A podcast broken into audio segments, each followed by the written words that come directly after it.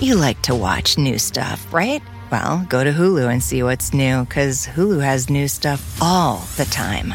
Like Vanderpump Villa, the new docudrama starring Lisa Vanderpump, where first class luxury meets world class drama. A new season of The Kardashians starring The Kardashians, of course, and Grand Cayman, Secrets in Paradise, the sizzling new reality show set in the tropical Caribbean. It's all new and it's streaming now on Hulu.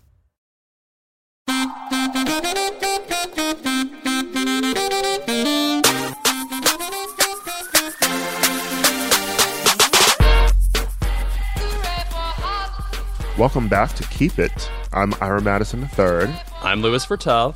Am I Aida Osman? I would just I need to roast Lewis real quick because it has been it has officially been four months of COVID. Ira and I are upping set design every week. Look at Ira right now. If you guys could see him, there's rule of thirds. There's a snake plant. There's a new plant. I have a backdrop. Lewis has done nothing. I have a candle. Exactly. The, like I, we have ring lights. You are in this closet. the curtain has moved a little. There's a blanket. you can, It's not even a curtain. It's not. It's a blanket. Is it a special sound blanket or is it? I just- like single-handedly destroy our Snapchat views every week with my set design. I will tell you this: I bought a ring light the other day, and it's showing up soon. Okay, That said, okay. no idea where I'm going to put it because I'm in a Good. closet. But yeah. I'm excited for you. I'm excited. Not even a poster. Like, girl, she, she looks like. Hold up the newspaper I with know. the date on it, so we know. Lewis, are you where okay? You, are still alive. This was filmed in 1989 over here. Yeah. Wow. And he's wearing yellow. He does need help. Also, Every by the way, you you know I put on this yellow shirt and I was like, Lewis, this is the worst possible idea, but I did. It's a bad color on you. I like it. Dionne Warwick is on the shirt, so I made the sacrifice for Dionne Warwick. But our viewers can't see the shirt due to it being a podcast, so I actually, as they say, played myself. I think Dionne Warwick would want something goes with your skin tone. You think so? I think that She- I think that she would want that for you. She wants the She shirt think- removed. she's like, why don't you walk on by the neon section, Louis Virtel, white man? Yeah, yeah. You know that's what dark hues are for. Uh huh. Uh huh. Okay, insert one in for me since I don't have one on the top of my head. A Dionne Warwick joke.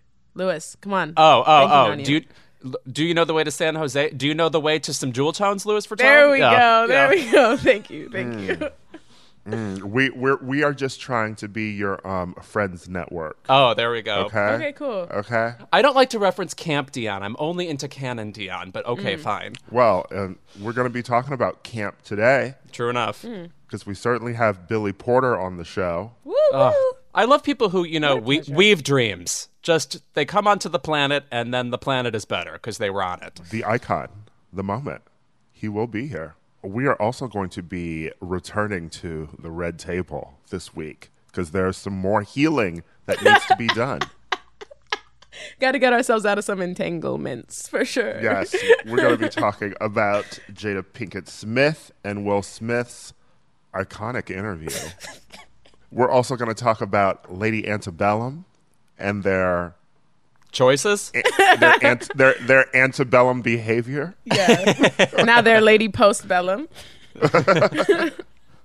And also, Annie Leibovitz is still shooting celebrities horribly. well, at least it's not a whole photo shoot themed like Snow White again, which I feel like is all we hired her for for 10 years, but okay. I'm going to teach Annie how to use the saturation button so bad. Uh, anyway, that's our show this week. Also, happy birthday, Aida. Thank you. Belated. Thank you very much. You're Appreciate you. 11 years old. Uh, Yes. 12 years old? Going yeah, on okay. going on maybe 50. Yeah, I feel like Kavinzane is accurate. over here. Uh, I was going to ignore your birthday because I don't do cancers, but you know, Wow, I can't wait. You know what's an- annoying about you is you are so close to being a cancer. You are 6 days away. okay. But no, no, I am not on the cusp. Okay? You're you're pretty much the much cusp ends at the tw- on the 25th, Bitch, you are cusp. and I'm three days past it. Okay, we'll see. We'll see. You don't you don't be having cancer tendencies? I don't.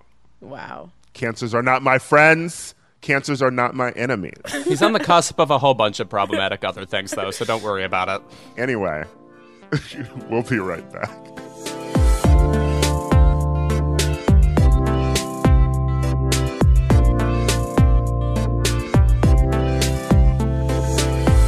On Friday, we learned that um, if you want to party with the Fresh Prince, you're going to have to sign a non-disclosure. Mm-hmm. But before we August. bef- before we get to the red table, what have we been consuming this week? Oh, you know, a mix of high and low culture, as always, as I prefer to live. Uh, First things first, okay, you remember that uh, short story, The Yellow Wallpaper, that you might have had to read in high school, where a woman is confined to an attic and then you eventually find out how crazy she's gone and she sees patterns in the wallpaper and stuff? Okay, the COVID version of that is watching every interior design TV show on Netflix you can get your hands on. I found a British one called Interior Design Masters. Guys, I watched the whole thing. Oh. I don't even know what was addicting about it, other than there's something about watching a room get put together that makes being in isolation feel manageable. Like feng shui is as important to me now as friendship once was. You know, The irony. It is so ironic that you spent so much time watching this mm. show on design. Get 'em. And Get 'em. as we've stated, Get him. there has been no design to your closet all summer, all COVID, and every time you take a Instagram photo, selfie from your apartment, I'm mm. like, where is the design there? It looks bare. You print out a photo from a Elizabeth Taylor movie, slap it on the wall, and that is it. I believe I am the style in my place. I don't believe I need to, shall we say, project that elsewhere. You are the I believe accessory. people. Yes, You are right, the right. Accent. I got Didn't If you you- also watch a master class on interior design at the beginning of COVID? Who I teaches did. that? Wait, who teaches Kelly that? Kelly Wearstler taught it, and what I learned was Kelly Wearstler should do that and not me. So, yeah, no, you're right. It, it literally is wish fulfillment. I wish somebody would come here and just be amazing and have instincts I do not have. But nonetheless, all my style is spent here with you guys, my friends, my friends. Remember, friends. Yeah, yeah, yeah. Uh, yeah, you know what I'm saying? But also, um, this week I've consumed, uh, or reconsumed, I should say, the HBO Angels in America from about 14 years ago. I watched all six parts. If you remember, Mike Nichols directed an HBO miniseries version of the generation defining play Angels in America by Tony Kushner, starred Al Pacino, won an Emmy, Meryl Streep won an Emmy. Mary Louise Parker won an Emmy, Jeffrey Wright won an Emmy, and a bunch of other actors who are more straight than you want them to be. um, but the reason I watch this is because I have an activity to recommend to people in COVID. My friend Mason started having us all read plays over Zoom, where we each get assigned a character. And uh, a couple weeks ago, we read the play Love, Valor, Compassion by R.I.P. Terrence McNally. And uh, I got assigned the saltiest character. I don't know where that came from, but all right. And now I'm to play in this version uh, f- fucking Roy Cohn himself, like the worst gay maybe who ever lived uh, uh, in Angels in America. And I have to tell you something, even if you're not like familiar with the play or you're just sitting there like reading it for the first time, it is fucking very edifying. There's like you complete something together with your friends. You're over Zoom, you're looking at each other, you're laughing at the comments, you're discovering the content of whatever you're reading. It's just a blast. Like you're not yourself for a second. I, I can't. I've uh, when I was in high school at one point, I thought maybe I could be an actor or something. But you grow up, acting's a hard profession. You don't want to do it. To do it even kind of casually for a half hour is a blast and a really good way to spend time in isolation. I totally recommend it. Yeah. Noted. Thank you, Lewis. Look at me telling you to read plays even more emphatically than Ira usually does. Yeah. Wow. I've actually been reading the um, Pulitzer Prize winners for drama. Um, so that's been my project.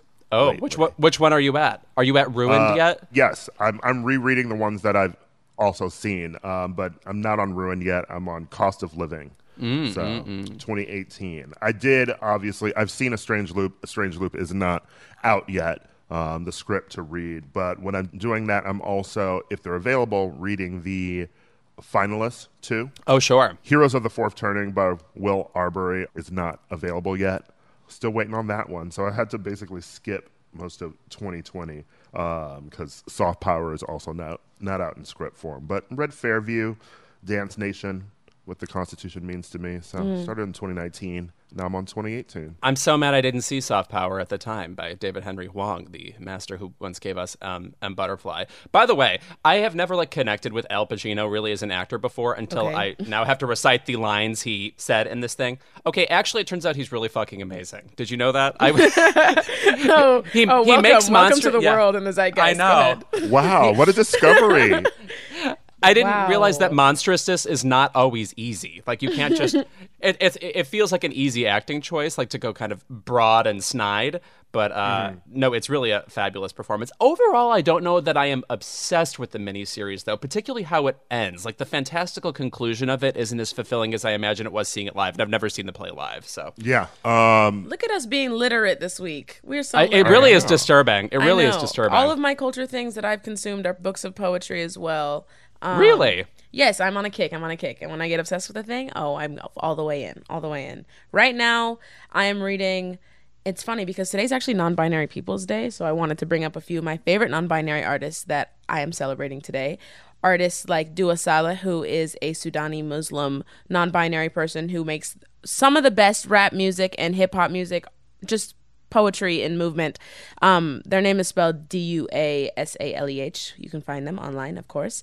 Okay, and also I'm reading books of poetry by Andrea Gibson, this book called Pansy, and another book called Lord of the Butterflies, where this poet very intimately explores what it means for them to have a they them identity and to talk about always having felt binary and what that looks like for them, which is beautiful and inspiring in its own right. But then also reading a lot of black poets who, speaking of Pulitzer Prize books that I can't get access to because they're either unavailable or fucking sold out, I'm trying to get Tradition by Jericho Brown, which we brought up on the podcast before too, and it is nowhere to be found. So congrats to Jericho Brown for making that whop. I appreciate it. I would love to read why, again why you won, but it's I, I can wait. And right now I'm reading Homie by Danez Smith, and of course Hanif Abdurraqib, who Ira and I are obsessed with. Aida, I have tradition. You have it. You had it the whole time. Yeah, yeah. Okay, girl, you might need to send a I have the photo. I have the only copy of tradition. Please I will let you borrow photo. it. Send it my way. Uh, I'm not gonna national treasure it for you, bitch. I'm go- I'll I'll drop it off so you can read it.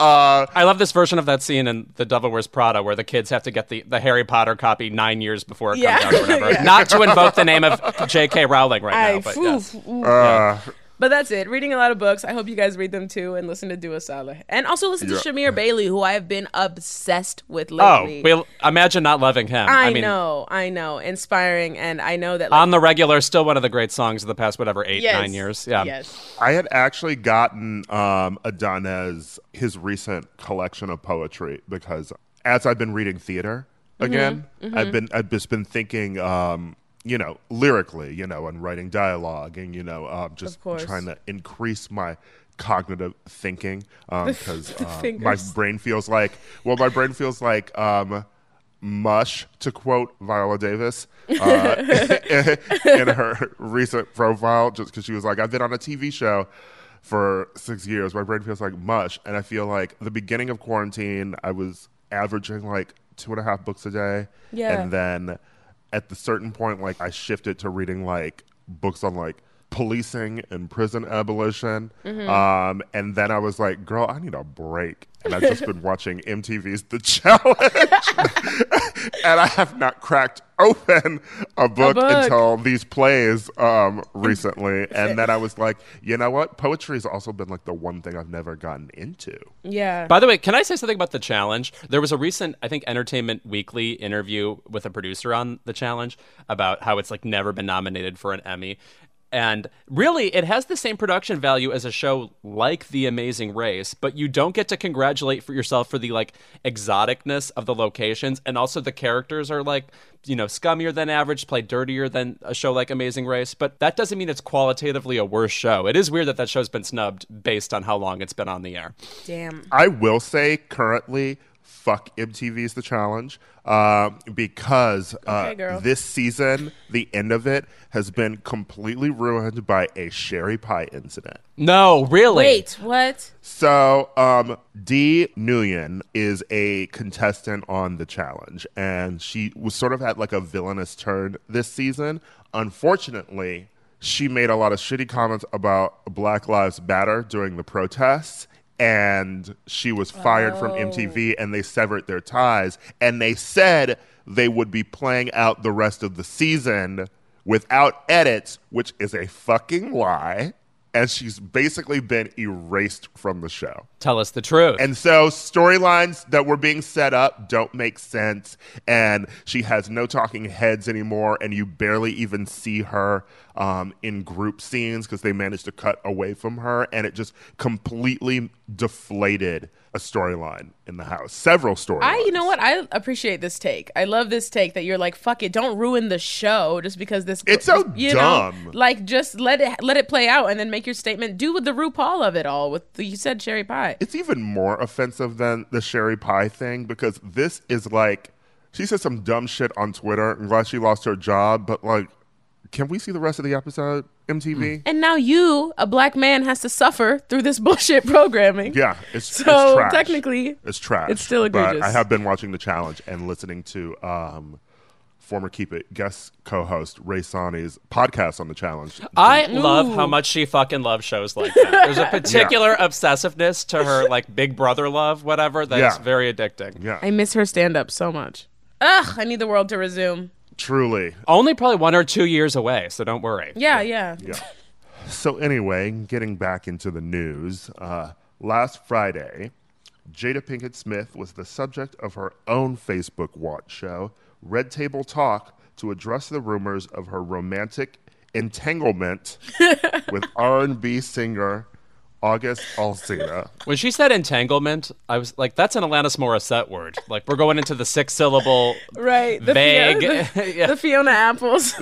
well, we, let's talk about this because I felt like the word entanglement was premeditated. Of course. Uh-huh. the of way she kept course. saying it, and then of course Will is like Jada, an entanglement, an entanglement. You know what? I, Sounded what I like learned sounded like this- Blac Chyna. Entanglement, embezzlement. Entangle. Bro, this- I just want. I, Will Smith is hilarious. Is is all I have to say from this, and I think he's very very funny and charming. That damn table, goofy fucking table. I just. This is not how I even wanted the chapter of this book to end, by the way. I didn't want it to end Right. in this amicable conversation. I thought there was going to be a polyamorous storyline. I didn't think it was going to be adult. I'm just not Mm-hmm. impressed or happy. So the red table, of course, is the setting of Red Table Talk, a Facebook Watch series that Jada hosts, along with her mom, and sometimes uh, Willow and Jaden appear, and it's essentially a talk show where they talk to themselves though like they have um, emotional conversations about certain topics and then sometimes other celebrities and friends will stop by. Uh, and it really is one of those weird amalgamations of a talk show and the trend of celebrities interviewing themselves Uh huh. you know um, that sort of like Elle interview with Emma Stone and Jennifer Lawrence, you know, Yeah. especially like um, Beyonce in her own words for her Vogue cover. It's very much controlling the narrative. Yeah. And it's also a show where she uses a lot of self help section at Barnes and Noble terminology. Yeah. and so, Which, um, which does appeal to me. Like, it is like calming to hear that kind of stuff, but it also is very familiar. Like, in the yes, exact way yeah. you said. Yeah. I'm not I'm not of the camp that's like this helps dismantle celebrity culture. I can see that there is definitely some conniving nature to this, like you're getting at Ira. I don't like it at all. Yeah. You know, I was shocked that they actually sat down at the table and talked about this. I remember when Red Table Talk first debuted, they hinted that there were some problems in their marriage. They talked mm-hmm. about, you know, quote unquote, breaking up in their marriage and having to get back together. This was really the culmination of it just because August had said in an interview with The Breakfast Club, I totally gave myself to that relationship with Jada for years. I truly loved her and had a ton of love for her. I devoted myself to it. I gave my full self to it. And there were some vague denials. And then, of course, Jada tweeted, There's some healing that needs to happen. So I'm bringing myself to the red table. and then all the memes of her sitting at the red table by herself. Yeah. Girl, I was dead. Well, it's like the way this all unfolded was, I believe, a series of misunderstandings, but it was just a bad fucking look for their family because now you have a scorned lover who's bearing his soul and saying that he got his blessing from Will, but we were all very quick to think that that meant that both relationships were occurring at the same time. Mm-hmm. And yeah, so some healing did need to need to be had. Mm. I will say though, in the actual interview itself, did you not feel like it reminded you of Jodie Foster's Golden Globe speech where she quote unquote came out, but actually just Yeah. said things Yeah. like, "When going through life, sometimes you have to go through things." Yeah. You know, just like like I'm, I'm like deciphering pieces of fragments of things uh-huh. that are supposed to indicate candor, but really I feel like I'm more just guessing at what happened between the two of them, other than she obviously had a relationship with this guy and then it ended, and Will is seemingly okay with it. Though, by the way, I spent the entire interview watching Will's face, who clearly is not used to confrontational conversations of this nature, particularly in public. that is the entire thing I meant about her using that like self help terminology. You know, like the red table itself is generally, you know, about healing and about having these important conversations. But the way that they use terms like healing and entanglements, and, you know, the only person that can give permission in that particular circumstance is myself, like things like that, it, it feels very controlled and This- yeah. tempered and it is a new form of PR in a sense, you know? I remember when Snoop Dogg visited after he had those comments about Gayle King and Oprah. Jordyn Woods visited after the Kylie Jenner, Khloe Kardashian incident. the turtleneck talk, the blouse talk, the get dressed up and, you know, rattle off your kind of Psych 101, my Headspace app ideas. I understand what you're saying. And there was a point I wanted to bring up, though, that it seemed like they were having a healthy conversation about August. And then at one point, things pivoted when they talked about the nature of how they met him. And they mm-hmm. just kept saying, he was so sick. He was just so sick. And we had, like, insinuating that they were taking care of him and that was kind of a favor to their family. And it, that's at one point where I was like, ugh, I don't like the way you guys are talking about the situation. That was a strange moment. I agree. I agree because I kept because I just had more questions. Yeah. mhm. It became PR and it also became dark because the insinuation that August was sick and going through these addiction issues and Jada was helping him and the family was helping him and then to start a sexual relationship with that person seems inappropriate Yeah, very much so. and in their spin of trying to make it seem like it was just pure innocent fun it reveals something that actually seemed a lot more twisted um, and so that's also what happens you know when celebrities try and control the narrative Yeah. uh, and it's interesting that this show which is a very popular talk show um, has built into it the ability to control a narrative and just sort of be unleashed whenever the Smiths decide to use it, you know? Yeah, and then they have this exceptional ability to make it look candid and vulnerable because it is just two people talking, but it's quite the opposite, I think. Yes, it's still a produced Yeah. show. Um, they, you know, I'm sure talk about what they're going to talk about beforehand. There's no world where Jada and Will sit down at the table and that is the first time they first- discuss this and it's just off the cuff, you know? Mm-hmm. I would like them both to actually have candid conversations just about their careers. Like if Jada sat across from a VHS copy of Woo and just asked it questions for 20 minutes, I would be okay with that. Scream 2, please come to the table. Yeah. and and, and let us not forget that this entire show was so interesting because all the questions that circled them before were yes about maybe they had broken up in their marriage before. Like there were rumors about swinging in their relationships their connection to Scientology and people like Tom Cruise you know? Um I will commend the Smiths for creating this very popular talk show, which has now diverted the conversation from a lot of questions people had about their family Slick. prior to it. I remember Slick. I heard on a, a radio segment, I forget, it was like not Kiss FM, but something like that, where they were, there was a segment with Will and Jada where they were clearing up rumors about them. And they said both twice, we are not swingers and we are not Scientologists. They, like, I, I was very surprised that they addressed it that bluntly but at the same time it feels like i'm the only person who heard this interview so i have to now keep this and I, I, i'm telling you i heard it everybody i'm not a crazy person but anyway oh, I they have you. tried to address it yeah In other controlling the narrative news, on June 11th, rock band Lady Antebellum announced that they were changing their name to Lady A.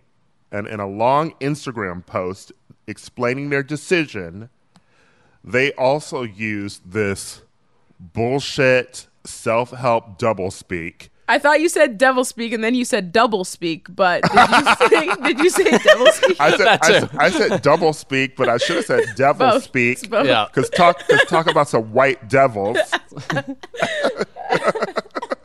they wrote on Instagram after much personal reflection, band discussion, prayer, and many honest conversations with some of our closest black friends and colleagues. They capitalized black. See, learning. We have decided to drop the word antebellum from our name and move forward as Lady A, the nickname our fans gave us almost from the start.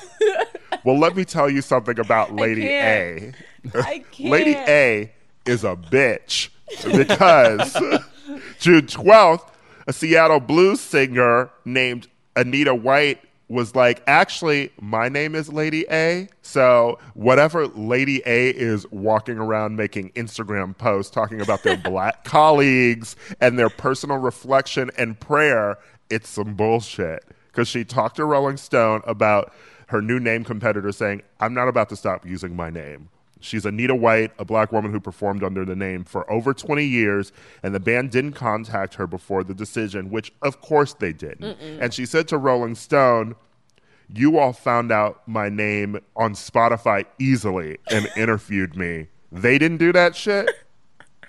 Come on. Also, I will say this. Okay, if there's a natural way to shorten a name, I could see wanting to use that name if you're a really popular band. That said, the minute you find out there's like another singer with that name and you already have this gigantic following, I just don't see the damage in completely changing your name, particularly if the shortening you have, Lady A, really just makes you think, well, what does the A stand for, which is antebellum? Yeah. Like, I'm still thinking of your old name. the levels of fuckery in this story, I don't know. We have a white country group fighting for the name of a black blues singer who is a woman so they can make music in the field of country, which is notorious for co opting black culture.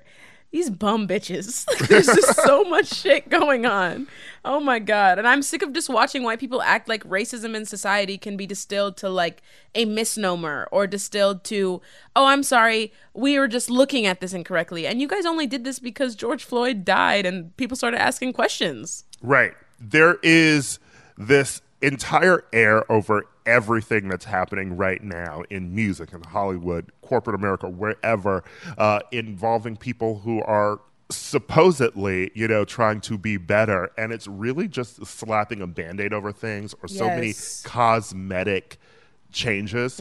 I didn't believe that Instagram post in the first place when they wrote about changing their name to Lady A, and I believe it less even now. Yeah. Because obviously they started having conversations about the name and what they could do about it. And then apparently the um, talks broke down and now they're both suing one another.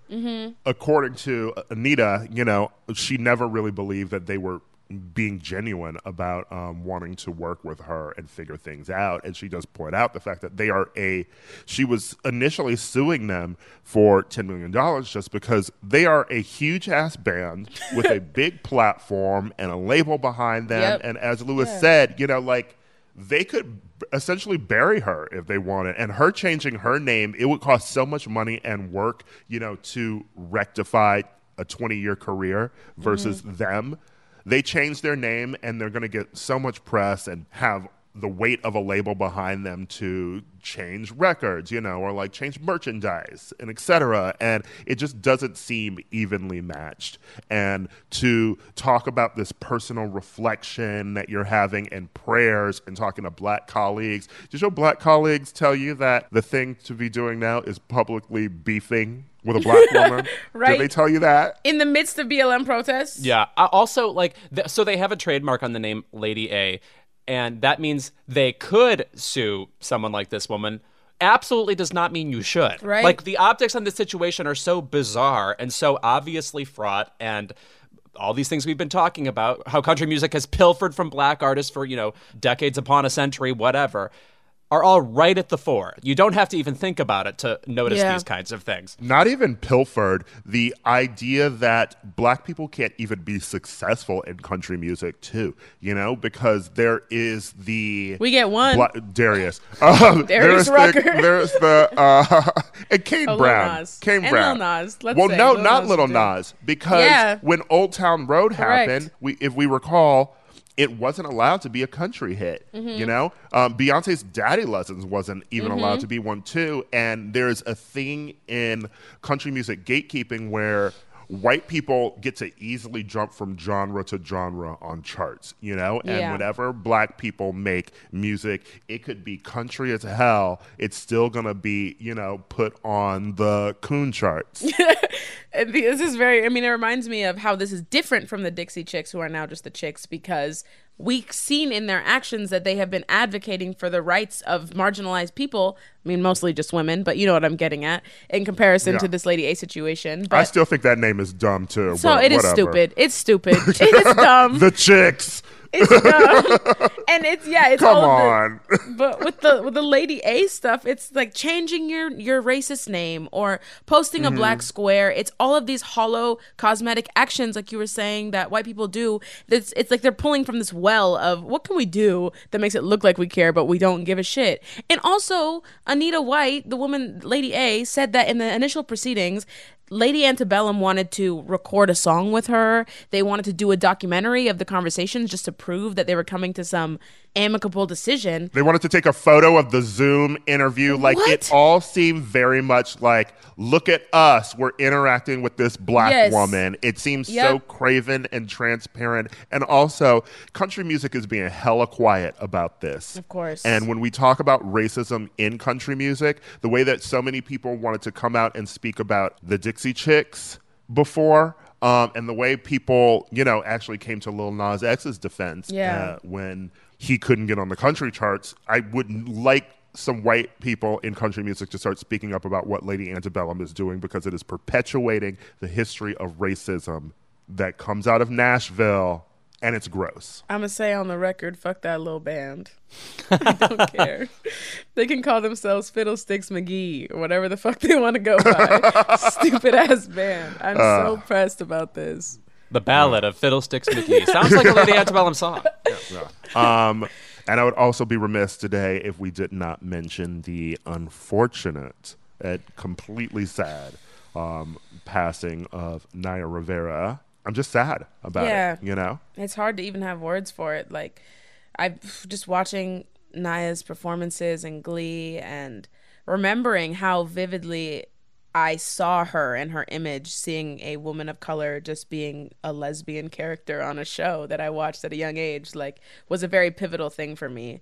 And also just Naya as a person and everything that her castmates are saying about her online, it's just, it's so painful to look at. And I really recommend people read uh, Kevin McHale's Instagram post about her. It was really uh, touching. and his Twitter thread. Yeah. He had a very nice Twitter thread about it too. She also in in a cast of people that was a, a very stuffed ensemble. If she were not on that show, there would have been a serious gap in the level of acidity that she brought mm-hmm. Yeah. in the level of like brashness that she brought. There was just a she was sort of like the lucy van pelt of peanuts. You know what i mean? Like mm. the, mm-hmm. co- the coming in like here's the hard joke. And like uh, I, I'm here not just to like amuse people, but to really lacerate. Yeah. And there was a specific power to her that was just fabulous. yeah. Yeah, and you know, it, it's it's always been hard to rewatch Glee, particularly because that that show just has so many dark things in its past. Right. Um, and it was sort of therapeutic watching some of these scenes with her in them because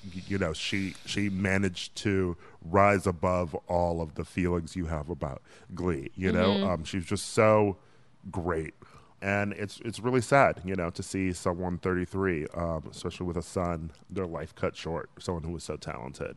Yeah. Um, it's also very sad to hear about um, Kelly Preston's death this weekend too. You know, um, dying of cancer, a battle that we all didn't know she had. Um, my friends and I, whenever we watch Glee clips, um, we're also always watching Maroon 5 She Will Be Loved video. Um, and it just seems like, you know, an iconic video. Aida. yes. No, yeah, Uh, it truly is. But And now it's just like, wow, both of those things just have so much sadness around them. You know, I am gonna miss her, especially for her role as Avery Bishop in Jerry Maguire, because I too want to punch she punched Tom, Tom Cruise, Cruise. in his little Tom Cruise face. I love that scene. I love that scene. My mom and I always cheer.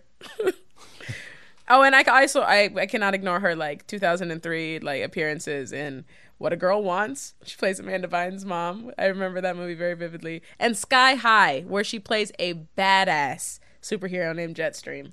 So Yeah. Yeah, R.I.P. Kelly Preston. Her baffling appearance on Fear Factor when we all watched that show, and then John Travolta was like the guest where he like revs her up before the big Fear Factor stunt. Because by the way, there was a time when we watched a Joe Rogan hosted TV show every week. Just reminding everybody, it's a strange Yeah. time. Are you serious? That's Joe Rogan, but with hair.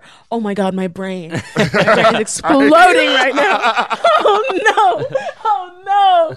Oh no. Okay, I'll, I'll deal with this after the podcast, but a lot of things are happening right now. All right. when we're back, we'll be joined by Billy Porter.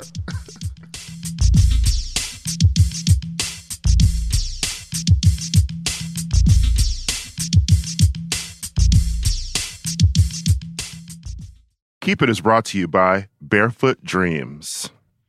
Louis, Yes. when you see footprints in the sand, that was when I carried you in my Barefoot Dreams robe. Now, is that a Leona Lewis song? no? Uh, if you want to bring coziness into your life, you turn to Barefoot Dreams, especially now as the brand is celebrating their 30th anniversary. With those 30 years of coziness, Barefoot Dreams celebrates being the originators of everyone's favorite luxe home blanket. And while many have attempted to duplicate their blankets, robes, and more, Barefoot Dreams' fabrication and quality cannot be replicated, so don't believe the dupes. Girl, this blanket is it. I effing love this blanket. I'm thinking about it right now, and I want to jump in my bed, which is sponsored by something that we'll do another ad for momentarily. Get ready. There's a reason why Barefoot Dreams has been on Oprah's favorite things list six times. Jesus, get a life, Oprah. My God. Dressing head to toe in Barefoot Dreams is the key to comfort, as their collection of ultra soft robes, loungewear, and accessories are made with premium materials. Their products make the perfect gifts, too. Uh, I throw this thing on. I wear it like a shawl. I look exactly like Ellen Burstyn. And I am the coziest a human being can be. Because, by the way, it's still that time in Los Angeles where it's like pretty mild outside and then your apartment is cold. I can't explain hmm. it. I don't know things like basic science. For Keep It listeners, you can get 15% off your first purchase at barefootdreams.com with the code KEEPIT15. Don't miss out on Barefoot Dreams soft, soothing fabrics that will bring luxury to your life.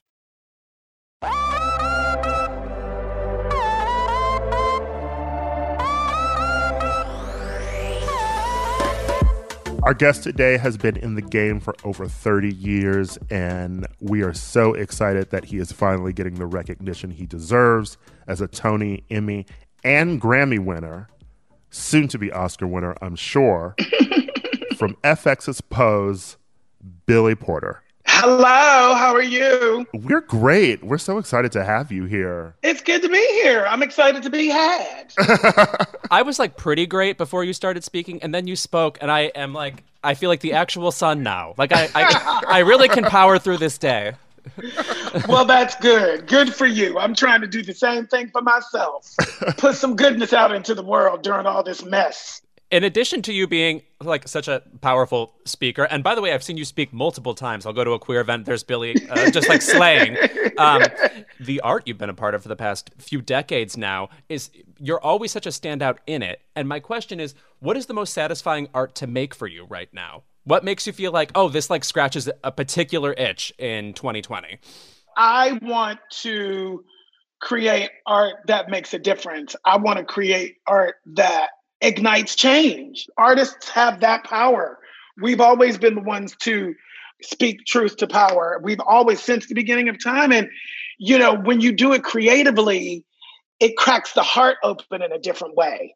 You know, it's not finger wagging, it's not blaming, it's not shaming.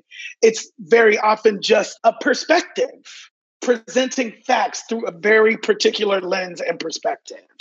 Um, I have one of those that allows for me and requires me to speak from authority.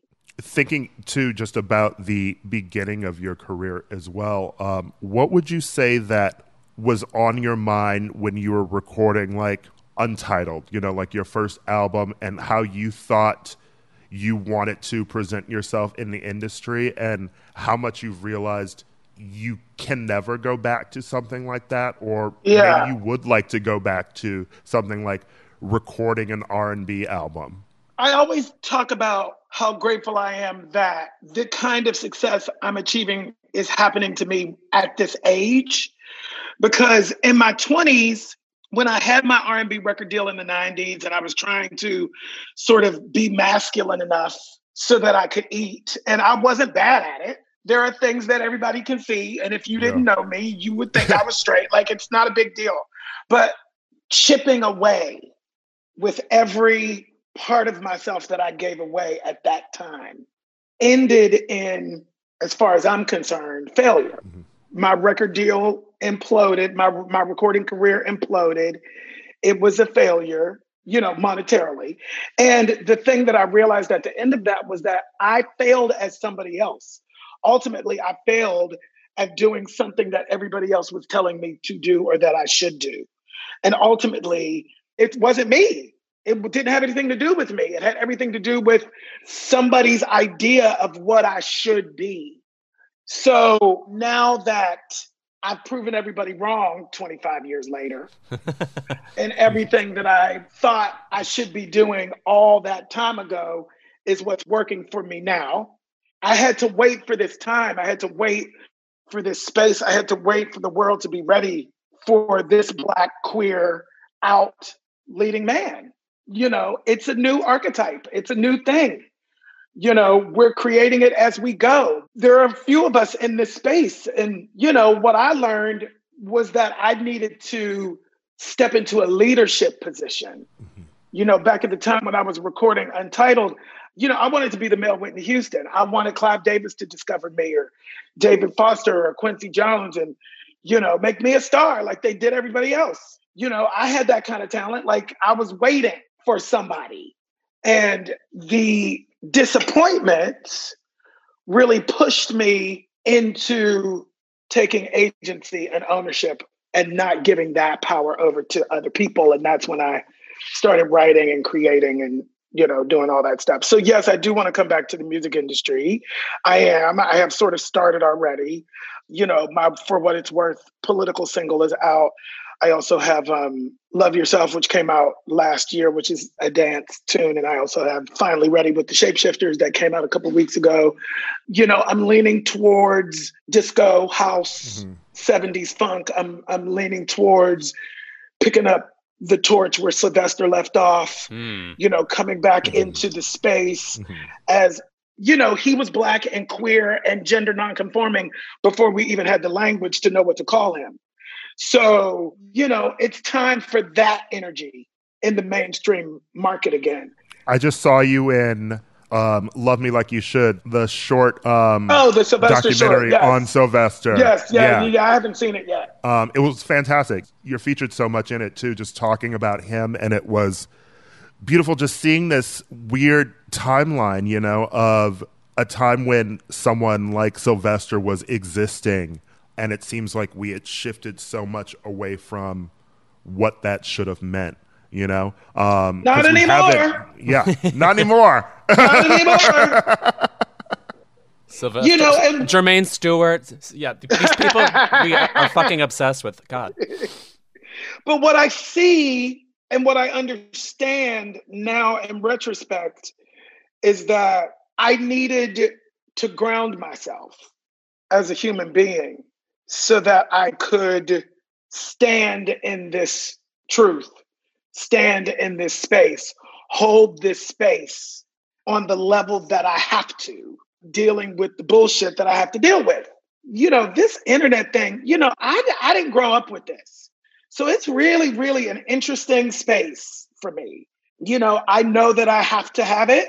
You know, it's a business tool for me, it's a way of life for a certain generation. You know, there's a whole generation of people that do not know how to communicate if not on the internet, if not on social media. They don't know how to communicate. And it's inter- it's a very interesting thing because the world only moves forward. It only spins forward. So I have to understand how this works, you know, but I also I've I've had to make some decisions in terms of how I engage, what my engagement is inside of these spaces that are still, I feel, very much the wild, wild west. You know, I think we are sitting in the middle of, with this administration, the absolute worst of what the internet and social media and eh, reality television and all of these new things can bear. It's like Obama used, you know, social media in his campaign and brought the, the good of that and the outreach of that and how that had tentacles it. But it works the other way as well. What do we do about that? It's like it's a whole new world. And I was afraid that the tools that civil activist movements in the past have had, you know, the tool of the media, I was afraid that we had lost it because of the desensitizing, us being on our phones like this all day and the, the visuals and the, the reality TV and the social media and the, you know, I had felt like we had become desensitized. And then George Floyd happened. And that eight minutes and 46 seconds, I think, snapped everybody back. And I think we are in this sort of global reset. And this is the moment that humanity has to choose. We have a choice to make, and it starts right now. We, as a full collective humanity, have a choice to make. So we'll see. Um, speaking of communicating on an in person level, I have, as I've noted several times on this podcast, a problem where I love award shows. It's just simply what I love. um, most of them, really. I was just thinking about the past few years of award shows and how if you weren't a part of them, they would be seriously less interesting than they usually are. I feel like you you you approach them with like the precision of an assassin. You're like, here I come to the Oscars, ready to slay in a Jane Eyre style dress, whatever. It seems like you've been preparing for this moment, for like for like Yeah. being able to take advantage of a gigantic whatever red carpet experience. Yeah. You know, when you started going to these again and again and again, were you always ready for it? Did you always know you'd make an impact like these? Well, here's the deal. I've always been in fashion, you know, as I've been in the business for 30 plus years. You know, I've had the luxury of seeing many of my friends rise to fame. I have had the luxury of watching the process and taking from it the things I like and making note of the things that I don't like. And one of the things that I saw was that women get to use fashion as a revenue stream, as a signifier, as art. And so I set out knowing that that's what I wanted to do. Mhm. Um, I had no idea that it would catch on so quickly, that it would happen so fast, you know, and that it would happen as large as it did. I wasn't really wearing gender fluid things outside of playing Lola and Kinky Boots. Like I wasn't even thinking of it Mhm. like that. And I was uh, getting ready to go on a summer tour for my album, Billy Porter Presents the Soul of Richard Rodgers.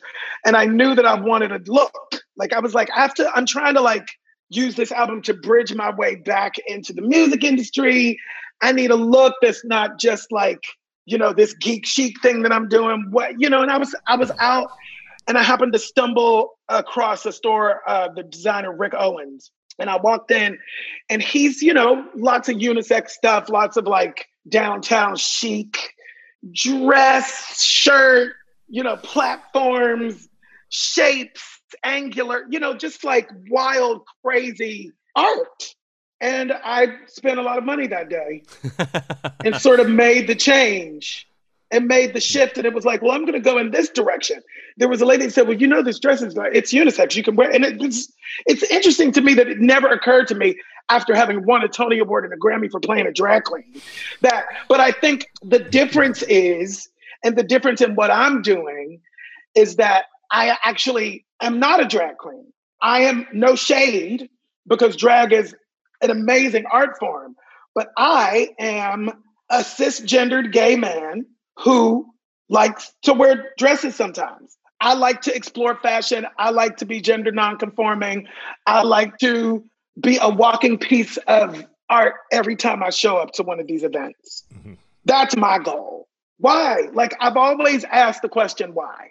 From the moment that I was a child, I was very curious and very inquisitive, and it got me in trouble all the time. But why? Why can't dot dot dot? Why should we dot dot? Like why? Whose rule? Who made that? Like why do we have to follow what rules that are made by who? then break the rules. Like I've always been a rule breaker. I'm just thrilled and humbled that I lived long enough to see the day where my rule breaking does good things for me. yes. Oh, I love that.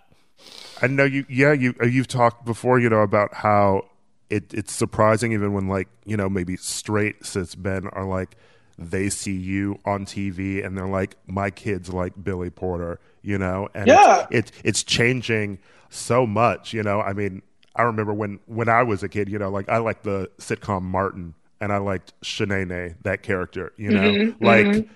Even trying to impersonate that character in school uh-huh. was something that got me in trouble. You know, like right. this teacher would call my mom, and it's like you think back, like, why was that something to call a parent over? you know? Right. Because Martin can do it. Yeah. But Martin is straight mm-hmm. and doing it. So when you're straight and doing it, it's easy because the audience knows you're going home to have sex with your wife. That's mm-hmm. called panto. It's a style that comes out of London.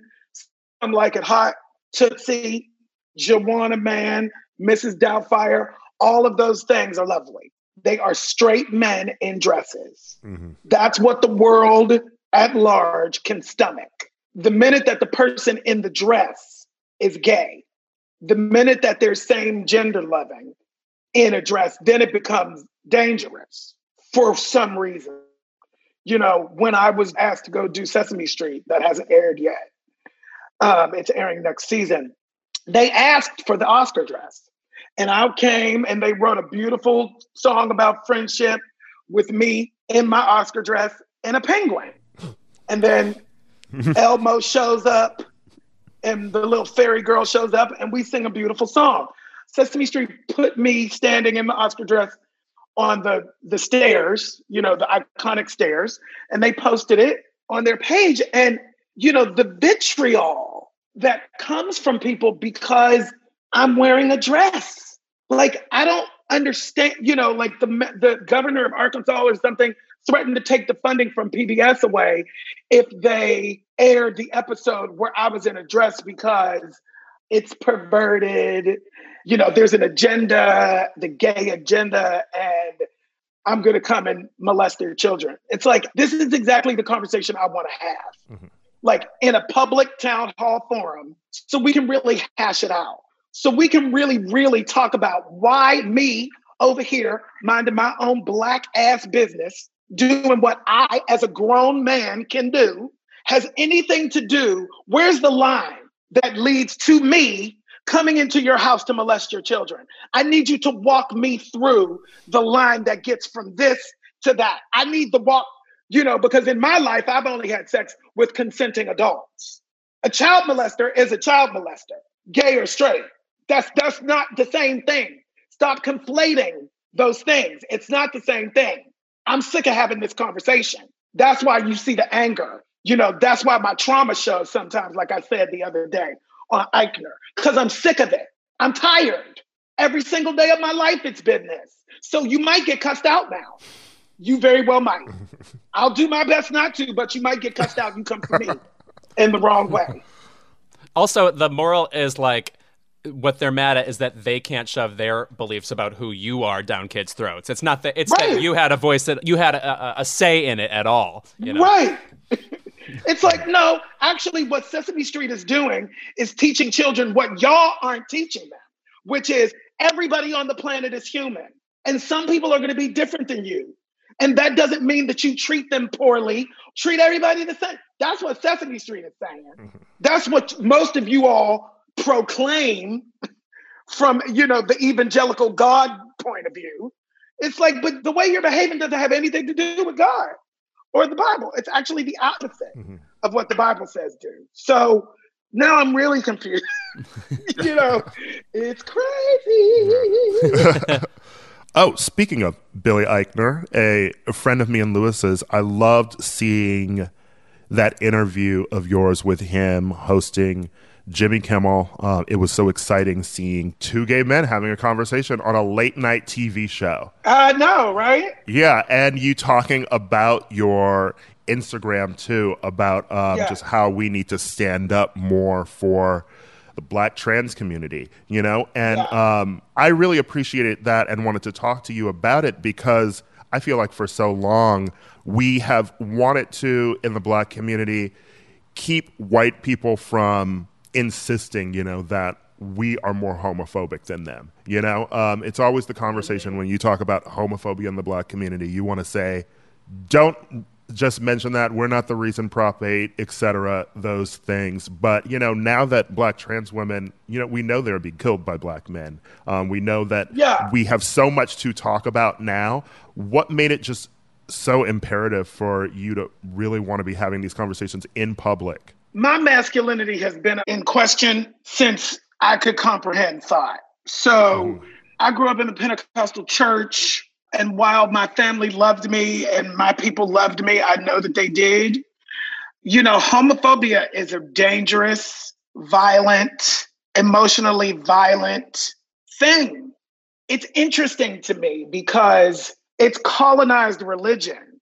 So, with the colonization of indigenous cultures come the Christian religion. And the Christian religion says that gay people are wrong.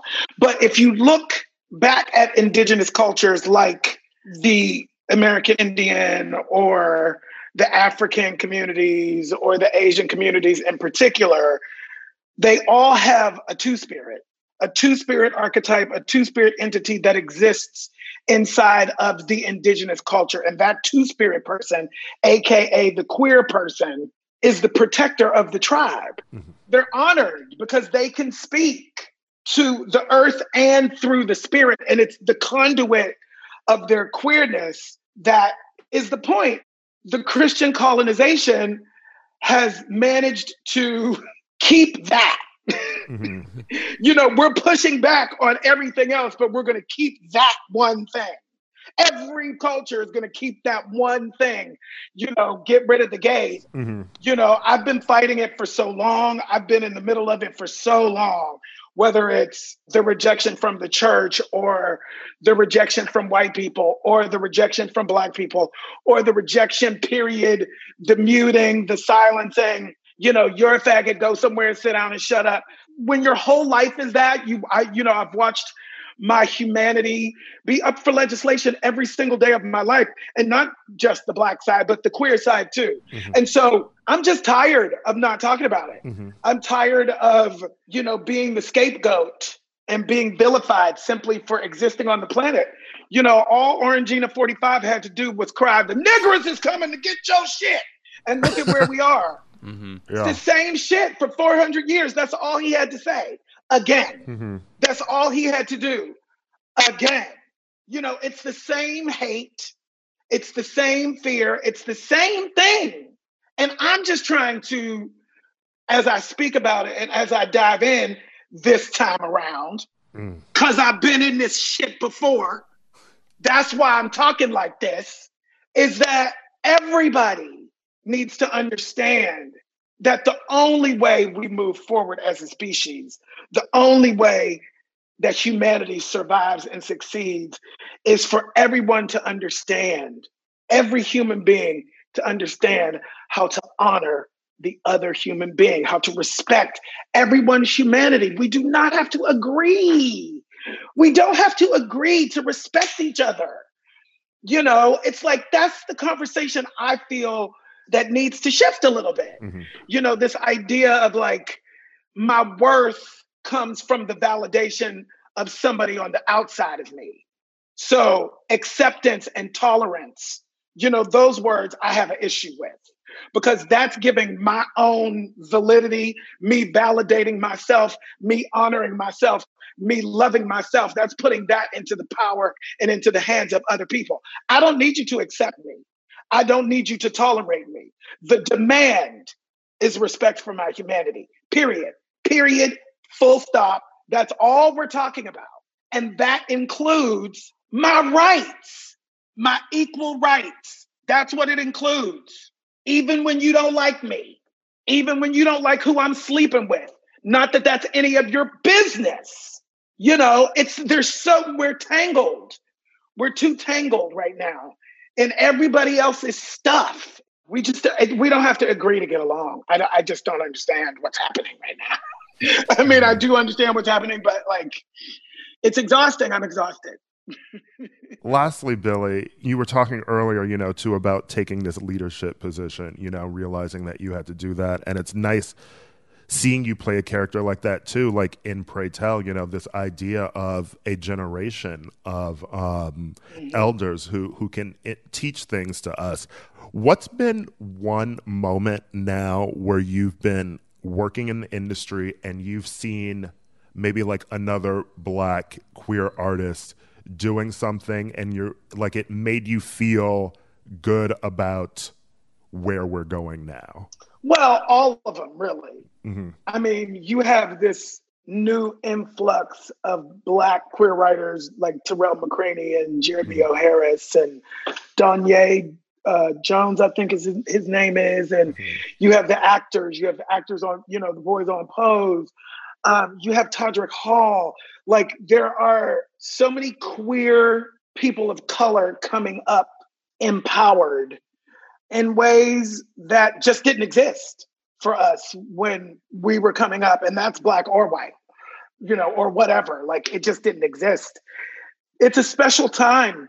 You know, the pushback that we're getting from the other side is based on the knowledge and the true understanding that, like Tony Kushner says in Angels in America, the, the world only spins forward. So, all of the ideals that they hold, all of the hate that they hold, all of that stuff is going away. Whether they like it or not, it's going away. You know, we're in the last vestiges of a kind of hate that will be inconsequential. You know, maybe not in my lifetime. You know, I might not get to the mountaintop with you, you know, but that's where we're going. And while legislation can be put in place to slow things down, and that's what's happening right now. You can slow it down, but it will never be stopped. Hmm.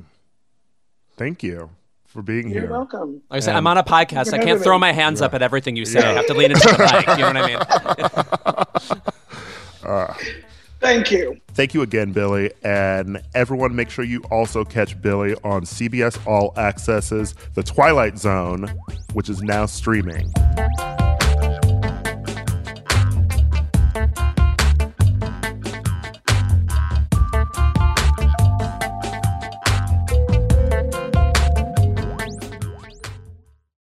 Reese's peanut butter cups are the greatest, but let me play devil's advocate here. Let's see. So, no, that's a good thing.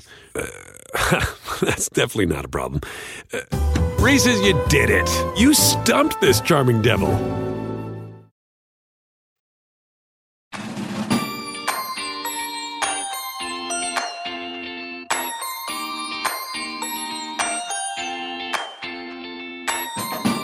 Simone Biles is the cover star of Vogue's August issue, and fans were quick to note that famed photographer Annie Leibovitz was the wrong choice to take photos of the 23 year old champion. Why? Because just like many white photographers, she is not properly lighting black women. That cover, offensive. it was it was strange because I, I, I think of Simone Biles as looking a particular way, and it did not capture a specific X factor she always has to me. Not even just the cover. The photos inside just look so dimly lit, and there's that particular one where her hands are on her hips and she's looking down. Like she looks like you in that closet. it never ends. Okay.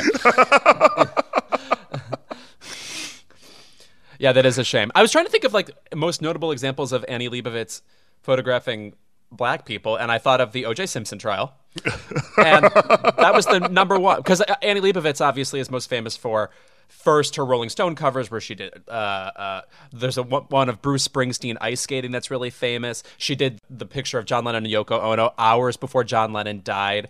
She's like a, a rock photographer, really. Um, and she evolved into this person who did, uh, you know, really super glossy magazine shoots. There's a master class with her uh, that you can watch where she teaches you her technique. I'm particularly fascinated with her relationship with Susan Sontag she had for a long time that sounded, for the most part, awful based on the tidbits I read. But um, now here we are. And Simone Biles is just one of these, like, true superhuman people that you want presented in the, like, there's no other word, raddest possible way at all times. So when even, something even slightly misses the mark, you can't stop thinking about it. Part of this overall conversation about black photographers, you know, uh, photographing black people for magazines, and it is very interesting that this Condé Nast situation happened right as today, this morning, the Vanity Fair cover with Viola Davis dropped and in it she is photographed by Dario Calmese, who is a black photographer who uses the cover to recreate the Scourged Back, this 1863 photo of a slave who had been whipped, uh, really just making sort of a powerful political statement, but that also looks like a great fucking magazine cover. Mm-hmm. Contrasting that with someone like Simone Biles, who, if she's being on Vogue, it should be a moment, you know? And it's sad that the moment is just marred in her not looking good, you know, and marred in the people in her community who she's supposed to be inspiring,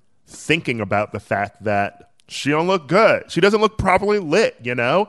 And we've talked about this, you know, with films like Moonlight, you know, and um, just like cinematographers um, who can make black people look good. We've talked with Issa Rae about this, you know, about just like the poppy colors of um, really just highlighting black people. Just seems to be lost on so many magazines. It's just unfortunate, you know, because you know there was Tyler Mitchell who shot that Beyonce cover um, for Vogue, and that was the first time they had used a black photographer, right? And it looked gorgeous. The fact that they couldn't continue to do that is troubling. Yeah, it does seem pretty obvious in retrospect, I have to say. Especially since there's always going to be a niche for Annie Leibovitz. Like, there's a particular style of mm-hmm. just high octane cover they're always going to need with, I guess, in particular, white celebrities. Yeah.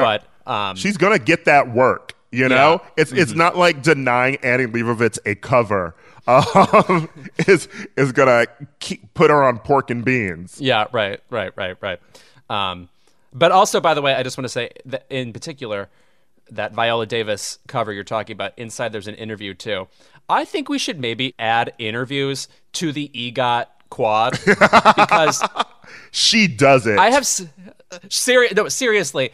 I mean, it's like there's no expectation that a celebrity be literary, basically, mm-hmm. and every time she says anything, it comes from first of all her decades of experience, but second of all, it's so uh, smart. I don't know. It just it, it's so rare uh, that someone can be so comprehensive and so um, mm-hmm. helpful. She's she's just, just a helpful celebrity to have, frankly. I think that that ties in, you know, with we just talked to Billy Porter. You know, uh, it ties in with black celebrities, particularly people who come from the theater as well. You know, like they they've they've read plays, they read other works, you know, and they have so much to say and we're only now hearing it because people are only now asking. Mm-hmm.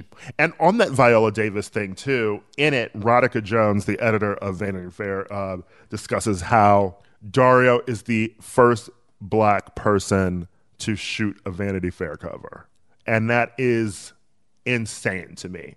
And I know that they have a 100 year history, but I also know that they were relaunched in 83 at Conde Nast. But even still, since 83, it is incomprehensible to me, you know? And there's that Vogue one, and then last year, what there was just um, Dana Scruggs was the first black woman to shoot a cover for Rolling Stone. She shot Travis Scott, and tired of these firsts. It really is super exhausting to hear things like that. I I, I always bring up when um like Melissa Villaseñor was the first Latin woman to be on SNL. I was like, does anybody feel good about that? Like, am I celebrating this? Yeah. It's it's we're 40 years into the show, you know. And I get it's important to note, and there's a great interview with Dario in um, the New York Times out today too. But um, when Vanity Fair was tweeting out the Viola article, they mentioned like in the tweets, and this is the first time, you know, a black photographer, capital B black, of course, shot the cover. And I'm like, I don't think that came across how y'all wanted it to come across. right. like t- tweeting it out in your socials is is so silly. It's like it, yeah, you're you're trying to come across as ticker tape parade when it really should be something you say with that like um schmoopy faced emoji at the end. You know, yeah. this is our first. You know, that's just my final point on that. You know, it's sad that a lot of the conversation around Viola's cover is now that. Um, just the way that it's said that the conversation, the initial conversation of Viola's cover, um, now we're talking about the content in it um, and the actual profile, um, which also could have been written by a black person, but that's neither here nor there. Um, this idea that when you get photographers who can highlight black people, we're going to have better covers and we will actually be talking about the cover instead of talking about something else.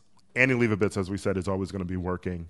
And um, if we're talking about parity in hiring people and, you know, really trying to do the work in Hollywood, we also need to talk about that work in print magazines and media. And for a while, maybe just have black people shooting black people white people have had their chance and Right. they've, they've done it poorly. I, I've I've seen I've seen their storyboards. I've seen their clips. We can move on from that now. Um, I, and we should be talking about substantive things like Viola Davis has the triple crown of acting. She got the Oscar, the Tony, the Emmy. Viola, can you please pick up like where the wild things are and read it on tape and get that Grammy? Girl, you can knock this out in an afternoon. What's going on? uh, can she recap How to Get Away with Murder? Yeah. S- so I can know what actually happened in that show. Six seasons, and I still couldn't tell you. Also, uh, we were talking about this before, but she did how many episodes a season of that? Like 22. She should be taking like seven years off, technically. We were talking about how TV's like a brain killer. I am worried for her, Yeah. but That show was always shorter, like 13 to 15. oh, see, that's what you got to get. Yeah. But even then, 15 is so much longer compared to everything else now. Right, right, right. No, the Brits do that well. You know how Phoebe Waller Bridge has secretly only been on TV for like 25 minutes altogether? Yeah. That's why it's easier. We all need to go to London where we can just like just have some time to like write six episodes and then yeah. A Christmas out. special, done. Yeah. when we're back, keep it.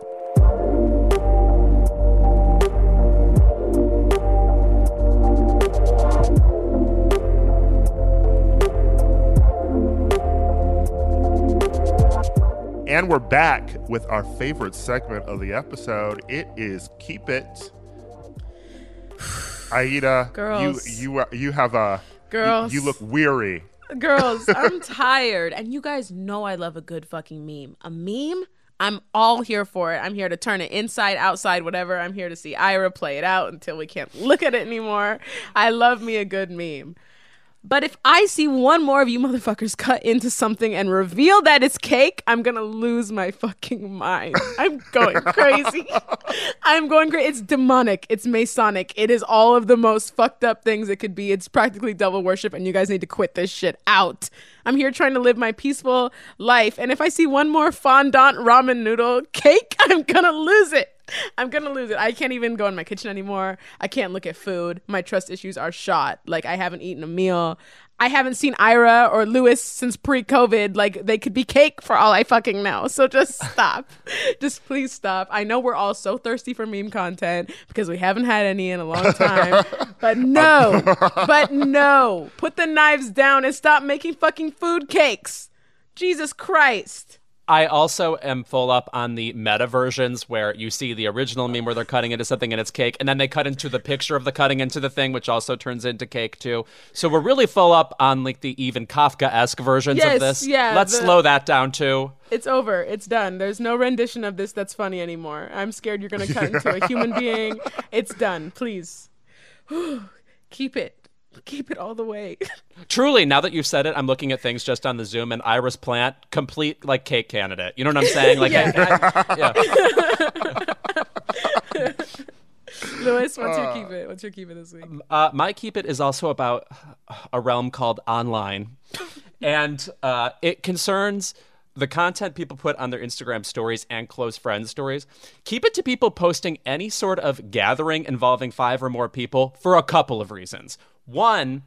If you're posting it just on main, what is wrong with you? I mean, like, pick up a newspaper, the Twitter, anything. Anything will tell you we don't want to be gathering. And second of all, uh, when you're posting like gatherings that are parties, there's like a FOMO element that you're like putting out into the world. And right now, in a time where we just want, I want to find reasons to isolate more. I want to be even more into it. Do not put this devilish idea into my head that it's me overreacting to the world we're living in and what I should be doing is having fun and finding people to hang out with whatever. It's like no like we need to be modeling behavior for each other. And even though we're allegedly adults and we're allegedly better than you know needing role models to copy it really fucking helps to see people not doing obviously bad things. Um, and if you put this on your close friends and I see it, that's its own weird insidiousness because you're doing this horrible thing. You're only telling a select group of people you're dangerous and should be avoided. And also, now it's a secret I have to hold. Like I'm in on it with you. Like you now, I'm complicit. That's what I like. I'm, I've committed a crime. I've committed a crime. What um, what would you prefer people posting their close friends, Louis? Uh, well, I'll say Ira has now leaned so far in, I'm intimidated. I was doing the Z way lean. Oh my God. Look, if you have amazing symmetrical nipples, throw them out there. I get it. You can do that solo. That's what I like to Yeah, see. we've heard about what Louis posted his close friends. Get the fag off the Instagram. I don't want to see that. If you want to see what looks like a kind of ripped Christine Lottie, you want to come to my close friends. It's only fans but free. A garage sale of yeah, of shoulders. Offer up. Well, my keep it this week is um, to that Sesame Street rapper, Chance. Oh no! I've right. been so excited Yeah. for this. I was really hoping this would happen. Listen, I, di- I didn't even want to have to talk about Kanye motherfucking West on this show again. I, I I I hate actually talking about him. know. Um, despite what people probably think, because we have to talk about him sometimes. One because um, it does well for our Snapchat ratings. Um, but two, Thank you, Faye Dunaway and Network. Yes. Yes. Um, we really glossed over his idiotic um, I'm running for president in 2020 thing because it is idiotic. It's silly. And also, and we, we talked about this before. He's a complete narcissist, and talking about a narcissist is like drinking about an alcoholic. Like it's, I don't want to do it. It- you understand? that. It's toxic. Yeah. Of course, Chance the Rapper did not get this memo, and he starts tweeting about how y'all out here trying to convince me to vote for Biden. All because Kanye posted this track Donda on Twitter on the anniversary of his mother's death. And the track sampled his mom uh, repeating um, KRS-One's Sounded the Police lyrics in the 80s gospel of the Clark sisters. Chance retweets this with, and y'all out here trying to convince me to vote for Biden because Kanye honoring his mom's death is reason that he should be president. I like none of it made any fucking sense. And then he started doubling down on it and continuing to talk about how we need to give a black man a chance and that Democrats are not the friends of black people and that we should be voting for a black person to lead us, which we can have that conversation. You know, I, I would really like to have that conversation. I have to tell you that, mm-hmm. you know, about the Democratic Party and, you know, how there are often no parties that really have all of the expressed needs of black people considered um, in their platforms and in their actions. But the idea that Kanye fucking West is the answer to this, the idea that we need to vote for and elect a, another celebrity who has no idea what they're fucking doing in the presidency, um, political office in general is wild. Picture him picking a Supreme Court justice. I mean, I'm, I'm, I, I'm, I'm just saying that alone. That's the imagine that's the one thing he has to do. That should send shivers through your household in a San Andreas fault way and he tries to throw it out with you know um, the particular skills required in the job for president in the past include a stomach for war crimes and an indifference or adherence to white supremacy or you know keeping things status quo. He's like andrew jackson is still on our money and we're well aware of his special skill set nigga, are we comparing Joe Biden to Andrew Jackson? is, is, is, is that the leap we are making so that you can make a point that we should vote for Kanye West? The logic. Lacking. Put down the coloring book and open a textbook. You know what? Here from two black Midwesterners, Noname and Chance the Rapper now have to send their tweets to both Ira and I before they're allowed to be posted on the internet. I'm tired of reading this shit and asking, are you more pro Biden or anti Yay and why? Like, I get that you'll want to reply that you're just trying to get Trump out, but in this hypothetical scenario where you're replacing Trump, can someone explain why Joe Biden would be better? The situation is not hypothetical. the situation is happening in November. It's right now. It's yeah. happening. the fuck is wrong with you? I have I hate nothing more than um, I'm just asking questions, Twitter. Oh no! It like uh, tell me I'm wrong, Twitter. You know, another version of narcissism. Like, like I'm gonna put this energy out into the universe, and now I'm gonna make my Y'all hundreds decipher. of thousands of followers control that. Mm-hmm. Yeah, and it's usually people with large ass platforms who do this, and then you have people in their mention saying, "Oh, that's an interesting thought. Let's discuss it." It's so dumb. I shouldn't say dumb. I'm sorry. That's ableist. It's so idiotic. and the other thing about this too is, you know, it is helping something that is dangerous because a Kanye presidency would also be dangerous in many different ways. Just because he's black don't mean that he can save us. Woof, woof. I also want to drag Forbes too because they did that fucking interview with Kanye West mm-hmm. talking about how maybe he could peel away votes from Biden and if Forbes knew any actual black people, ain't nobody voting for Kanye West. and certainly not the black people who are waiting in line hours to fight against voter suppression so that we can get Trump out of office are not at all thinking about getting up in the morning and going to stand in line at a polling place so they can vote for Kanye West. It's trash. And I'm, and I'm tired of talking about this shit.